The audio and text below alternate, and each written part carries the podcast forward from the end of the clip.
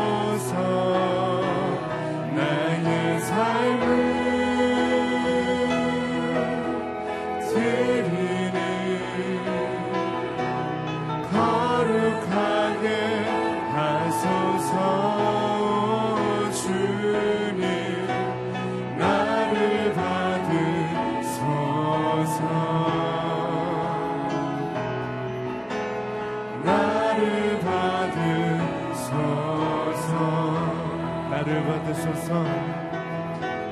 나를 받으소서.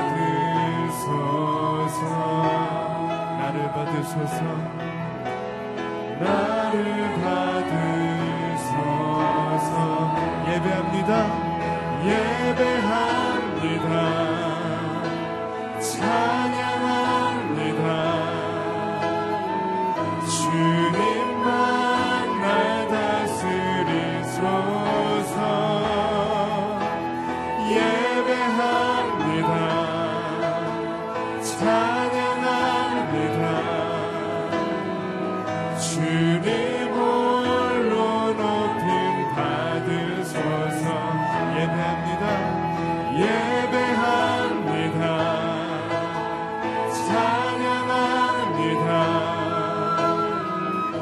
찬양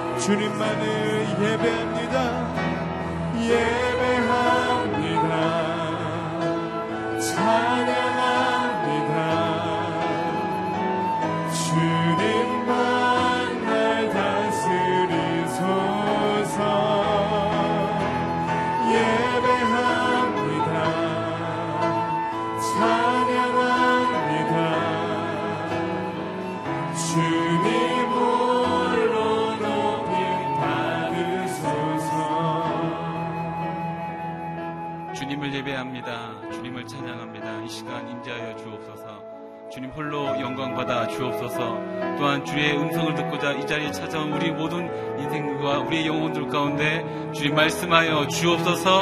함께 통성으로 기도하며 주 앞에 나가도록 하겠습니다. 같이 기도하겠습니다. 자비로우신 주님, 주의 음성을 듣고자 이 자리에 나왔습니다. 주의 그 마음을 넣고자 이 자리에 나왔습니다. 또한 주님만을 예배하고자 이 자리에 나왔습니다. 주님께 영광을 올려드리기 위해 이 자리에 나왔습니다.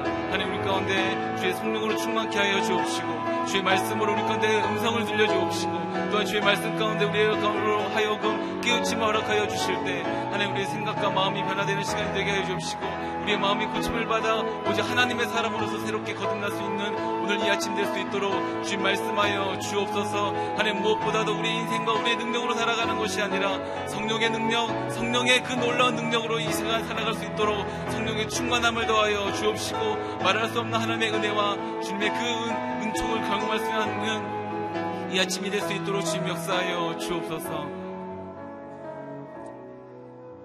자비로우신 주님 오늘 이 아침도 주의 은혜의 날개 아래 거하길 원합니다. 주의 말씀하심을 듣길 원합니다.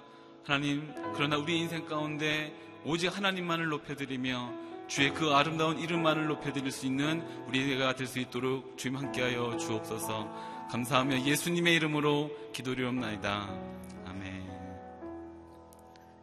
오늘 우리에게 주시는 하나님의 말씀은 민수기 28장 1절에서 15절까지 말씀입니다. 저와 여러분이 한 절씩 교독하여 읽도록 하겠습니다. 여호와께서 모세에게 말씀하셨습니다. 이스라엘 자손에게 명예 일러라. 너희는 내 음식 곧 내가 즐겨하는 향기가 되는 화제를 정해진 때 명심에 내게 드리도록 하라. 그들에게 말하여라. 너희가 여호와께 드려야 하는 화제는 이것이다. 1년 된 흠없는 어린 순양 두 마리를 날마다 정기적으로 번제로 드리라.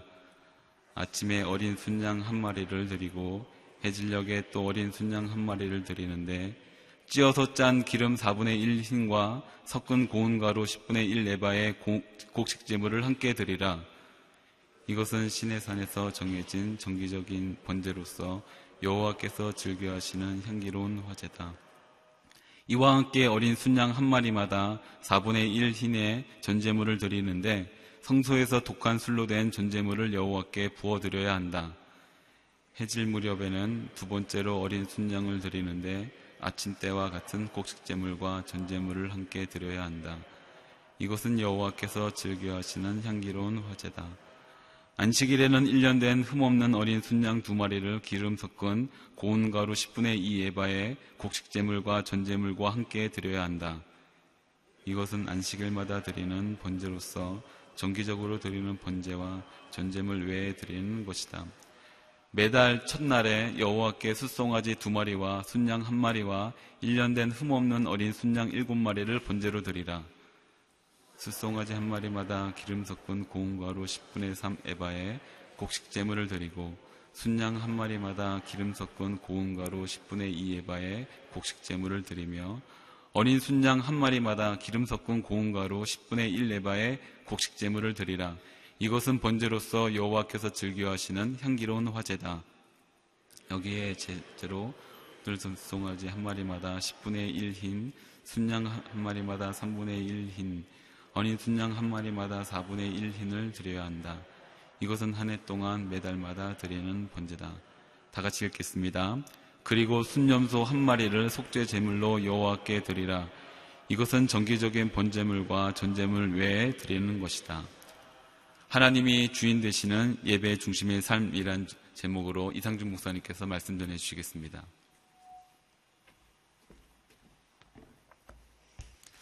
아, 오늘 하루도 말씀으로 성령으로 충만한 하루가 되기를 축복합니다. 아, 민수기 28장과 29장은 아, 제사와 절기에 관한 규정입니다. 민수기 15장에서도 제사 규정이 나오는데 아, 오늘 본문이 보다 자세한 이야기들을 다루고 있습니다. 2절 말씀, 오늘 본문의 2절 말씀 한번 같이 읽겠습니다. 시작.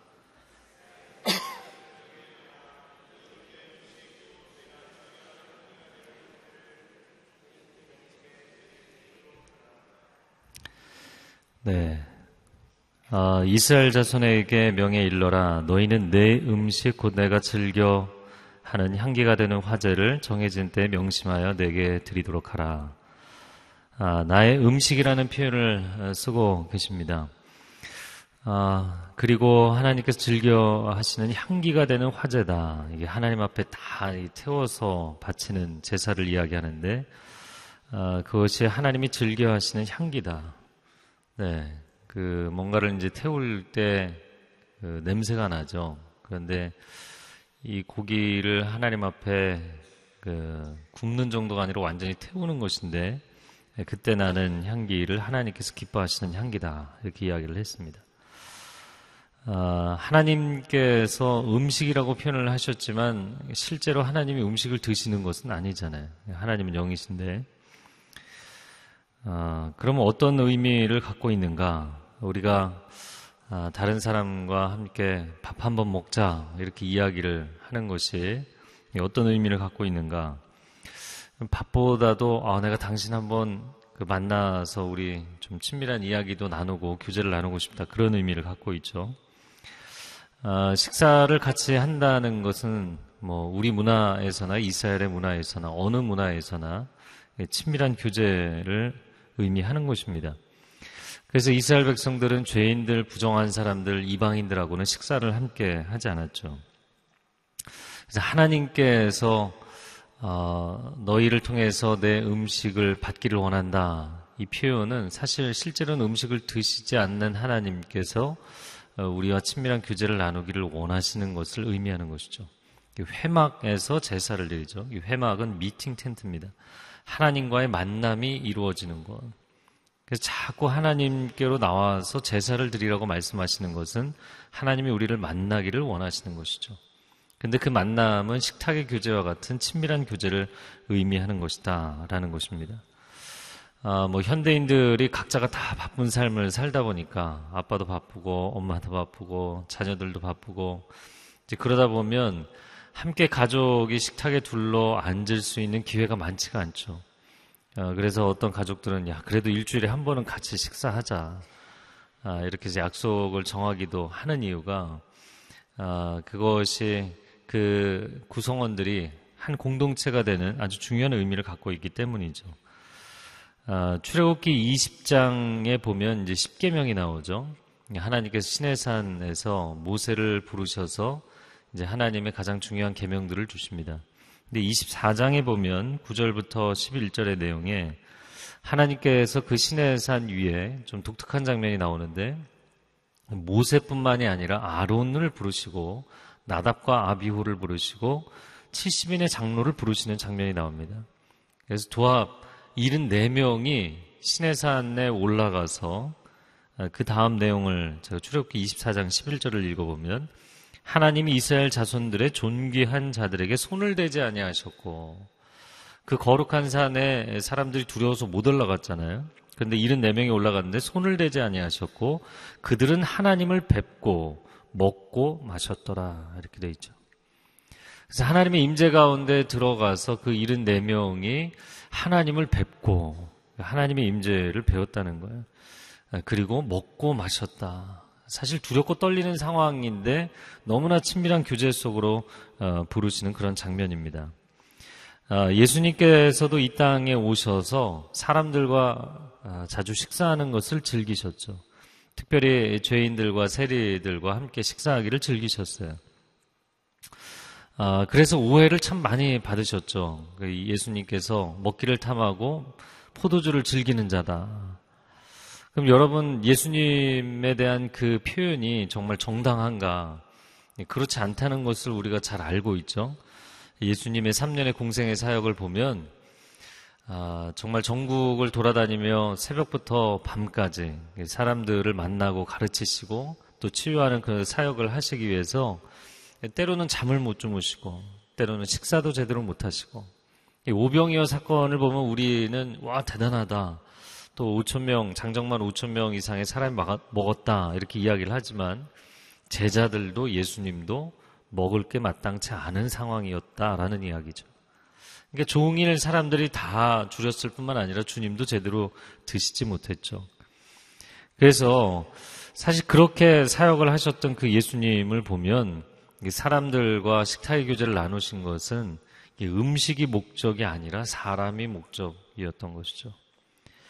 아, 우리가 구약의 제사 규정을 보면서 신약의 예수님에 대해서 오해를 하는 것처럼 구약의 하나님에 대해서 오해를 할 때가 많습니다.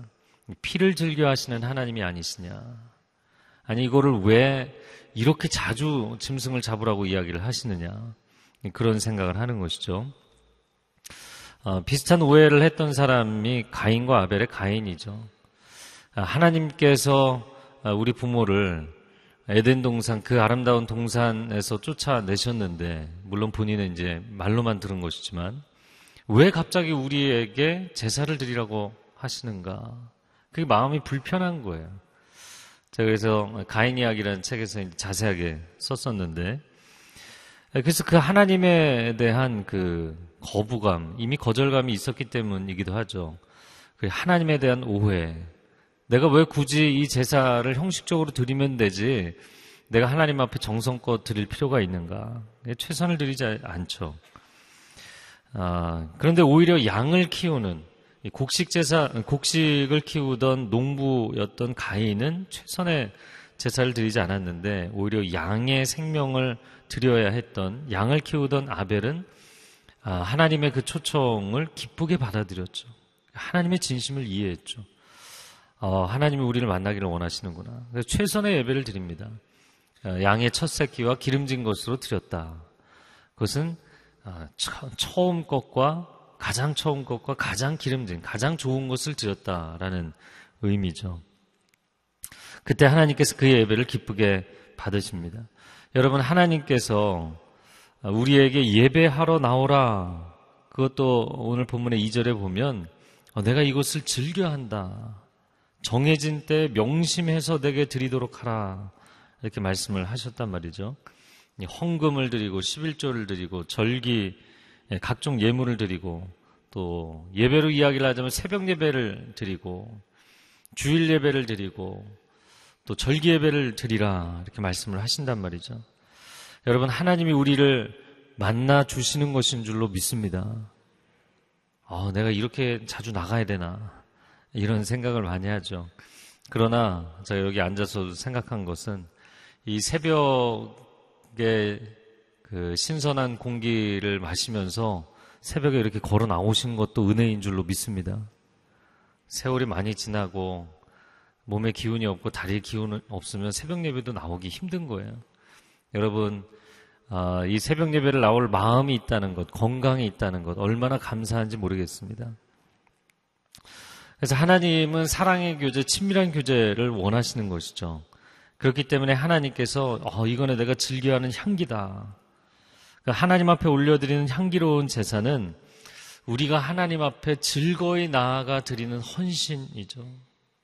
그 양이 목적이 아니잖아요. 하나님 뭐 양을 드시는 게 아니잖아요. 우리가 하나님 앞에 즐거이 나가는 하나님도 그 자리를 기뻐하시고 나도 그 자리가 기쁩니다. 그 고백을 하나님이 기뻐 받으실 줄로 믿습니다. 자, 그리고 이제 나오는 아, 구체적인 하나님 앞에 드려야 되는 정해진 때 드려야 되는 제사의 종류에 대해서 나옵니다.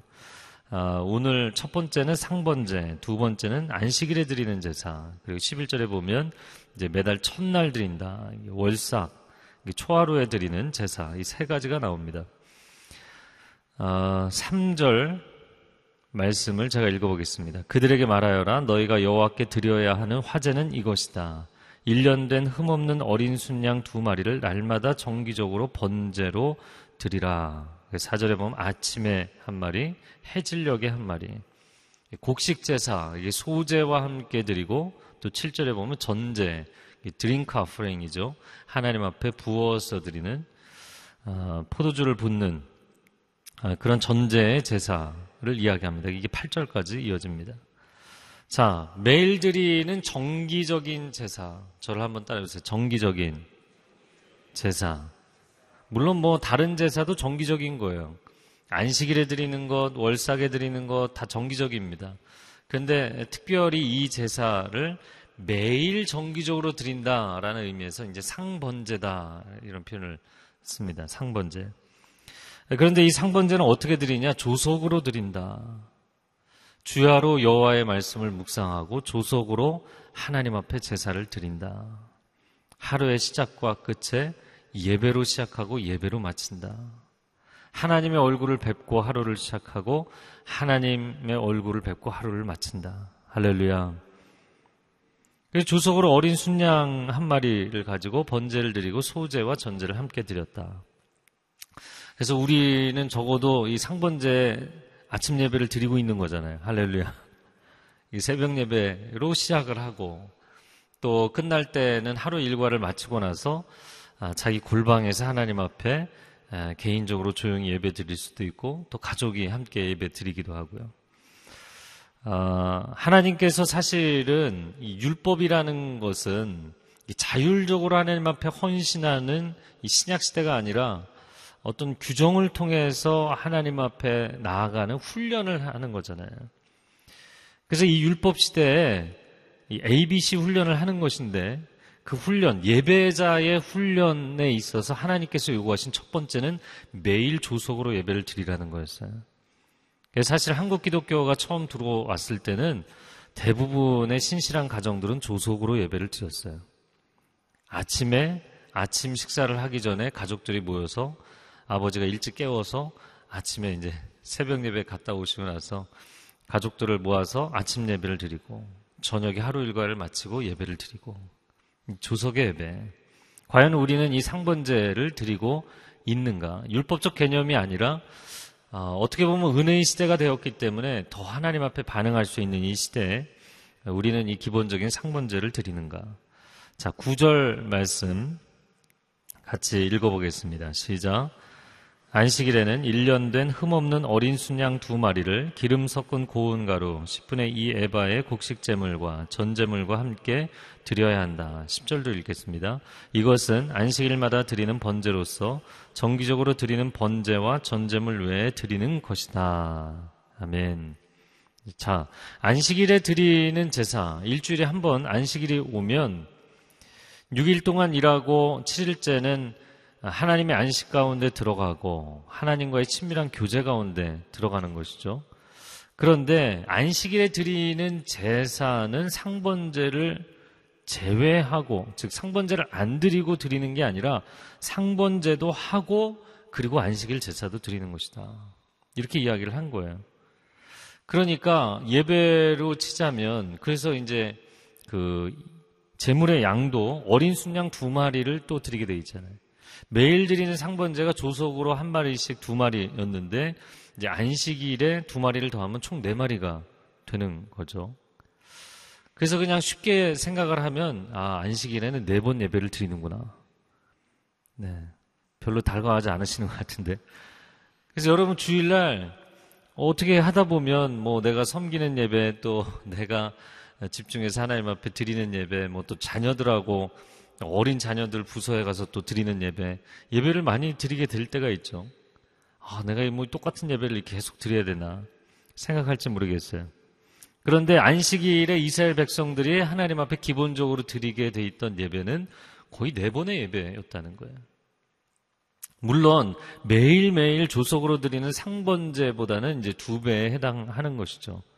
뭐 쉽게 생각하자면 이런 것입니다. 조석으로 만나던 가족이 아, 주말이 되면 하루 종일 같이 있으면서 뭐 외식도 하고 또 같이 피크닉도 하고 뭐 그런 시간을 갖는 것처럼 그러는 것이죠.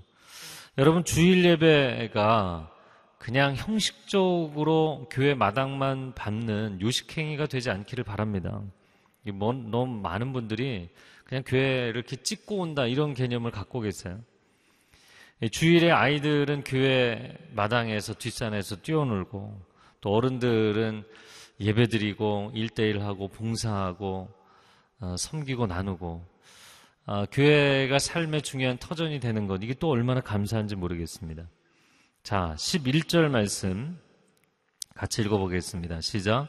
매달 첫날에 여호와께 수송아지 두 마리와 순양 한 마리와 1년 된 흠없는 어린 순양 일곱 마리를 번제로 드리라. 아, 매달 첫날입니다. 월삭 내지는 초하루인데 저는 어제 가장 충격적이었던 것은 이, 이 매달 첫날 드리는 거였어요. 왜냐하면 이제 내일부터는 절기 주요 절기 때 드리는 제사 규정이 나오는데 놀랍게도 월삭에 드리는 이 제물의 양은 내일부터 나오는 6월절을 비롯한 주요 절기에 드리는 예물의 양이라는 거예요. 그래서 어떤 분들은 아 평소에는 그냥 대충 아 주일날 한번 간신히 가서 예배드리고 온다. 그래도 뭐 특별 새벽 예배를 한다든지 부흥회를 한다든지 연중 행사로 하나님하고 뜨겁게 만나시는 분들 있잖아요. 그런데 절기에 드리는 예배의 규모를 매달 한 번씩 했다는 거예요. 매달 한 번씩. 월 1회. 그리고 그 월 1회 드리는 예배의 또 한 가지 특징은 15절에 보면 속죄제를 더해서 드렸어요. 대속죄일이 있기 때문에 1년 1차 하나님 앞에 크게 온 국민이 다 회개하는 때가 있거든요. 물론 회개는 늘 하는 것이죠. 그러나 전 국민이 정말 의식적으로 하나님 앞에 다 쏟아내는 이 회개의 시간을 가졌던 것인데 그것을 매달 한 번씩 했다는 거예요. 풍성한 잔치도 매달 한 번씩. 네, 명절과 같은 풍성한 잔치도 매달 한 번씩. 그리고 하나님 앞에 엎드려 다 쏟아내는 회개도 매달 한 번씩. 우리가 이렇게 하나님 앞에 나간다면 우리 영혼이 굉장히 상태가 건강할 것 같아요. 아, 하나님 뭐 이렇게 자세하게 많이 요구하셨습니까? 우리가 하나님에 대해서 얼마나 많이 오해합니까? 그러나 그렇지 않은 것이죠. 아, 제가 이 월삭에 드리는 예배를 생각하면서 그 예전에 생각해 보면 요즘은 뭐 사람들이 식사 수준이 많이 좋아졌죠. 그러나 아, 뭐 30년 전, 40년 전, 뭐, 음식이 그냥 그, 그런 수준이었잖아요. 그래서 명절 때 정말 굉장히 맛있는 그 상차림을 해서 먹고는 했는데, 저희 아버님 같은 경우에는 구남매셨거든요. 그 생각을 해보니까 할아버지 할머니와 구남매 생일잔치만 하면 매달 한 번씩 정도는 생일상을 할머님 차리신 거더라고요. 그래서 명절 때만이 아니라 그 비슷한 수준의 생일상을 차렸던 게 제 기억에는 아, 그, 아, 그 맛있는 상을 차렸던 게 생일상이었던 것 같아요. 그러니까 1년에 뭐 그 생일상으로 치자면 11명의 가족이니까 매달 한 번 정도죠. 사실 뭐 요즘은 우리가 더 자주 뭐 좋은 시간들을 많이 갖습니다. 여러분, 하나님은 우리와 친밀한 교제를 나누기를 원하시는 줄로 믿습니다. 아, 그래서 율법이지만 여러분 굉장히 우리에게 주시는 강한 insight가 있다고 믿습니다. 이 시간 함께 기도하겠습니다. 하나님은 내게 하나님의 임재의 자리로 가까이 나아오라고 부르시는데 나는 얼마나 그 하나님의 부르심과 초대를 기쁘게 받아들이고 있는지 하나님 이렇게 새벽에 나올 수 있는 것이 새벽에 일어나 예배를 드릴 수 있는 것이 너무나 감사합니다. 하나님 조속으로 예배하고 안식의 일에 예배하고 매달 하나님 앞에 최고의 예배를 드리는 우리의 삶이 되게 하시고 우리 자녀들의 삶이 되게 하여 주옵소서. 우리 결단하고 주여 한번 외치고 통성으로 기도하겠습니다. 주여 어 사랑하는 주님 하나님의 그 식탁에 우리를 초대하시는 줄로 믿습니다. 왕의 식탁에 우리를 초대하시는 것은 놀라운 영광인 줄로 믿습니다. 오 하나님 이 기쁨의 자리에 우리가 즐거이 나아가는 사람들이 되게 하여 주옵소서. 왕의 궁전에 찬송하며 노래하며 뛰며 즐거워하며 들어가게 하여 주시옵소서. 주님의 식탁의 자리에 우리가 감사함으로 나아가게 하여 주옵소서. 찬송함으로 나아가게 하여 주시옵소서. 새벽을 깨워주신 하나님을 찬양합니다. 예배할 수 있는 마음을 주신 하나님을 찬양합니다. 우리 가족이 조속으로 하나님 앞에 예배하는 가정 되게 하여 주시옵소서. 예배로 시작하고 예배로 마치는 가정 되게 하여 주시옵소서. 우리 자녀들이 세상의 지식으로만 채우는 것이 아니라 세상의 경험으로만 채우는 것이 아니라 하나님의 거룩한 임재와 은혜와 진리로 그들의 삶과 그들의 영혼을 충만히 채우며 살아가게 하여 주옵소서. 놀라운 하나님의 은혜가 우리의 평생에 우리를 인도하시는 영적인 등대가 되며 등불이 되는 은혜와 축복을 경험할 수 있도록 오 주님 역사하여 주시옵소서. 하나님, 어찌 보면 우리의 평생의 신앙인의 삶으로서 가장 자주 경험하는 것이 예배이지만 그렇기 때문에 이 예배를 너무나 가볍게 여길 때가 많습니다. 조속으로 하나님 앞에 예배하고 매 주일 드리는 예배를 하나님 앞에 삶으로 드리고 매달 하나님 앞에 최고의 예배, 최선의 예배를 드리며 나아가는 하나님이 기뻐 받으시는 예배자의 삶이 되게 하여 주시옵소서. 그 삶 가운데 하나님이 함께 하시고 하나님의 은혜를 충만히 부어 주시옵소서. 그렇게 인도하여 주실 줄로 믿사오며 이제는 우리 주 예수 그리스도의 은혜와 하나님 아버지의 극진하신 사랑과 성령의 교통하심이 오늘 다시 한번 예배자의 삶을 결단하며 나아가는 귀한 하나님의 백성들 위해 그리고 소중한 가정과 자녀들 일터 위에 한국교회 위에 선교지 위에 흩어져 있는 모든 아우니치 팀들과 사역자들 위해 이제로부터 영원토록 함께하여 주시기를 간절히 축원하옵나이다. 아멘.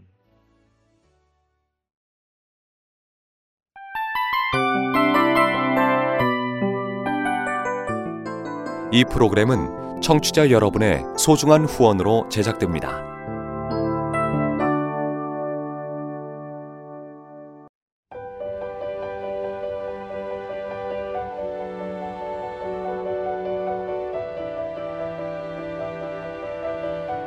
세상에는 수많은 교회들이 있지만 더 깊이 있는 말씀 강해를 찾기 위해 크기로만 교회를 선정하지 않습니다. 보다 좋은 영적 콘텐츠를 더 많이 나누기 위해 방송비를 받지 않습니다. 1년 365일 복음만 전하고 싶어서 우리는 광고를 하지 않습니다. 온누리의 복음을 땅끝까지 CGN TV와 함께 땅끝 선교사가 되주세요.